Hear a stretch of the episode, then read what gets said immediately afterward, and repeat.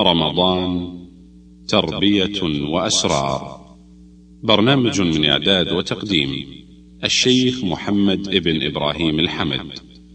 الحمد لله مجيب الدعوات وكاشف الكربات والصلاة والسلام على خير البرية وأزكاها نبينا محمد وعلى آله وصحبه أجمعين. أيها المستمعون الكرام سلام الله عليكم ورحمته وبركاته. أما بعد فإن شأن الدعاء عظيم ونفعه عميم ومكانته عالية في الدين فما استجلبت النعم بمثله ولا استدفعت النقم بمثله ذلك أنه يتضمن توحيد الله وإفراده بالعبادة دون من سواه وهذا رأس الأمر وأصل الدين.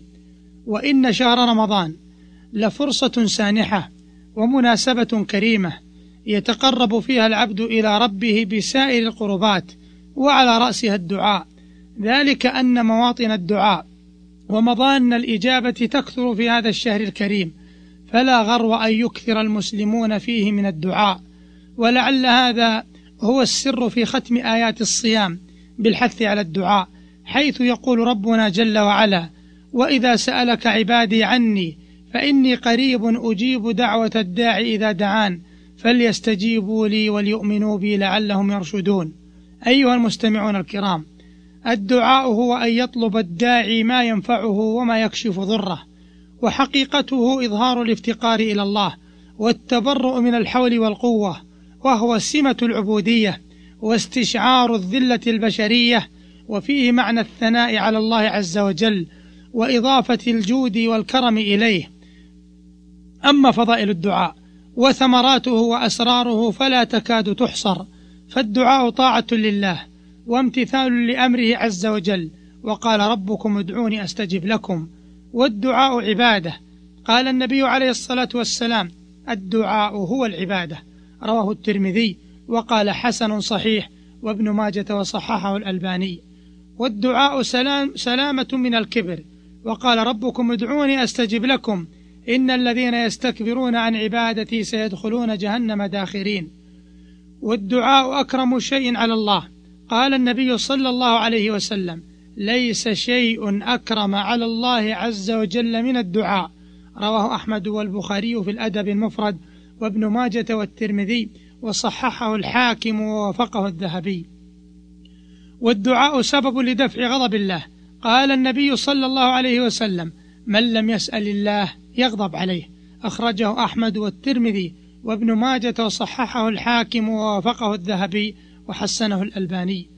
والدعاء سبب لانشراح الصدر وتفريج الهم وزوال الغم وتيسير الأمور. ولقد أحسن من قال وإني لأدعو الله والأمر ضيق علي فما ينفك أن يتفرج ورب فتى ضاقت عليه وجوهه أصاب له في دعوة الله مخرجا. والدعاء دليل على التوكل على الله فسر التوكل وحقيقته هو اعتماد القلب على الله مع فعل الأسباب المأذون بها وأعظم ما يتجلى هذا المعنى حال الدعاء ذلك أن الداعي مستعين بالله مفوض أمره إليه وحده. والدعاء وسيلة لكبر النفس وعلو الهمة ذلك أن الداعي يأوي إلى ركن شديد ينزل به حاجاته ويستعين به في كافة أموره وبهذا يتخلص من أسر الخلق ورقهم ومنتهم ويقطع الطمع مما في أيديهم وهذا هو عين عزه وفلاحه. قال شيخ الإسلام ابن تيمية رحمه الله وكلما قوي طمع العبد في فضل الله ورحمته لقضاء حاجته ودفع ضرورته قويت عبوديته له وحريته مما سواه. فكما أن طمعه في المخلوق يوجب عبوديته له فيأسه منه يوجب غنى قلبه. انتهى كلامه. والدعاء سلامة من العجز ودليل على الكياسة. قال النبي صلى الله عليه وسلم أعجز الناس من عجز عن الدعاء وأبخل الناس من بخل بالسلام. رواه ابن حبان وصححه الألباني. ومن فضائل الدعاء أن ثمرته مضمونة بإذن الله. قال النبي صلى الله عليه وسلم ما من أحد يدعو بدعاء. إلا آتاه الله ما سأل أو كف عنه من سوء مثله ما لم يدع بإثم أو قطيعة رحم.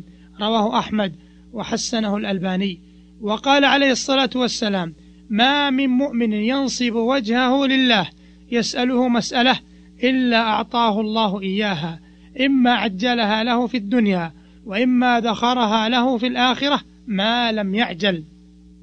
قالوا يا رسول الله وما عجلته؟ قال يقول دعوت ودعوت ولا أراه يستجاب لي.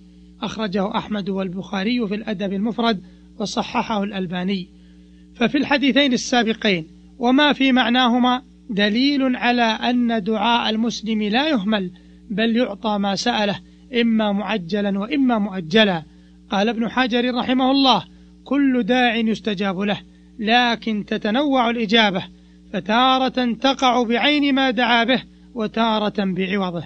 قال بعضهم في وصف دعوة وسارية لم تسر في الأرض تبتغي محلا ولم يقطع بها البيد قاطع سرت حيث لم تسر الركاب ولم تنخ لورد ولم يقصر لها القيد مانع.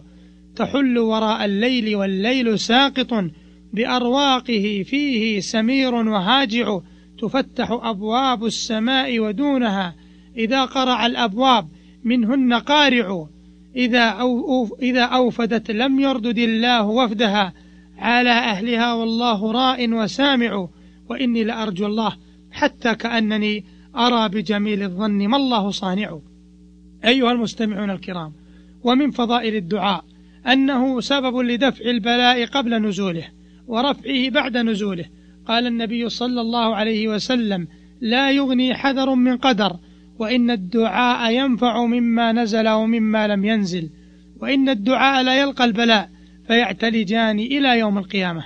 أخرجه الطبراني وقال الحاكم صحيح الإسناد. ومعنى يعتلجان أي يتصارعان ويتدافعان. والدعاء يفتح للعبد باب المناجاة ولذائذها. قال بعض العباد إنه لتكون لي حاجة إلى الله فأسأله إياها. فيفتح علي من مناجاته ومعرفته والتذلل له والتملق بين يديه ما أحب معه أن يؤخر عني قضاءها وتدوم لي تلك الحال. أيها المستمعون الكرام والدعاء من أعظم أسباب الثبات والنصر على الأعداء. قال تعالى عن طالوت وجنوده لما برزوا لجالوت وجنوده قالوا ربنا أفرغ علينا صبرنا وثبت أقدامنا وانصرنا على القوم الكافرين. فماذا كانت النتيجة؟ فهزموهم بإذن الله وقتل داود جالوت. ومن فضائل الدعاء أنه مفزع المظلومين وملجأ المستضعفين. فالمظلوم أو المستضعف إذا انقطعت به الأسباب وأغلقت في وجهه الأبواب ولم يجد من يرفع عنه مظلمته ويعينه على دفع ضرورته ثم رفع يديه إلى السماء وبث إلى الجبار العظيم شكواه نصره الله وأعزه وانتقم له ولو بعد حين.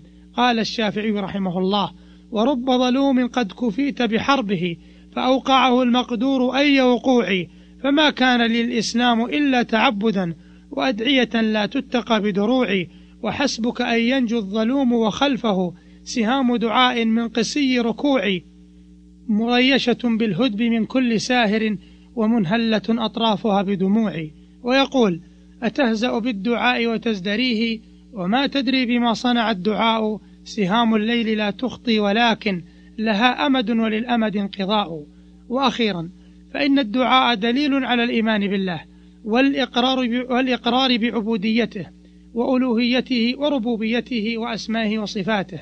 فدعاء الإنسان لربه متضمن إيمانه بوجوده وأنه غني سميع بصير رحيم قادر جواد مستحق للعبادة دون من سواه.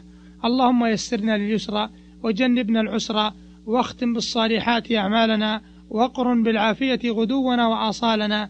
اللهم فرج هم المهمومين ونفس كرب المكروبين من المسلمين واقض الدين عن المدينين واشف مرضانا ومرضى المسلمين برحمتك يا أرحم الراحمين. وصل اللهم وسلم على نبينا محمد والسلام عليكم ورحمة الله وبركاته. تم تنزيل هذه المادة من موقع نداء الإسلام www.islam-call.com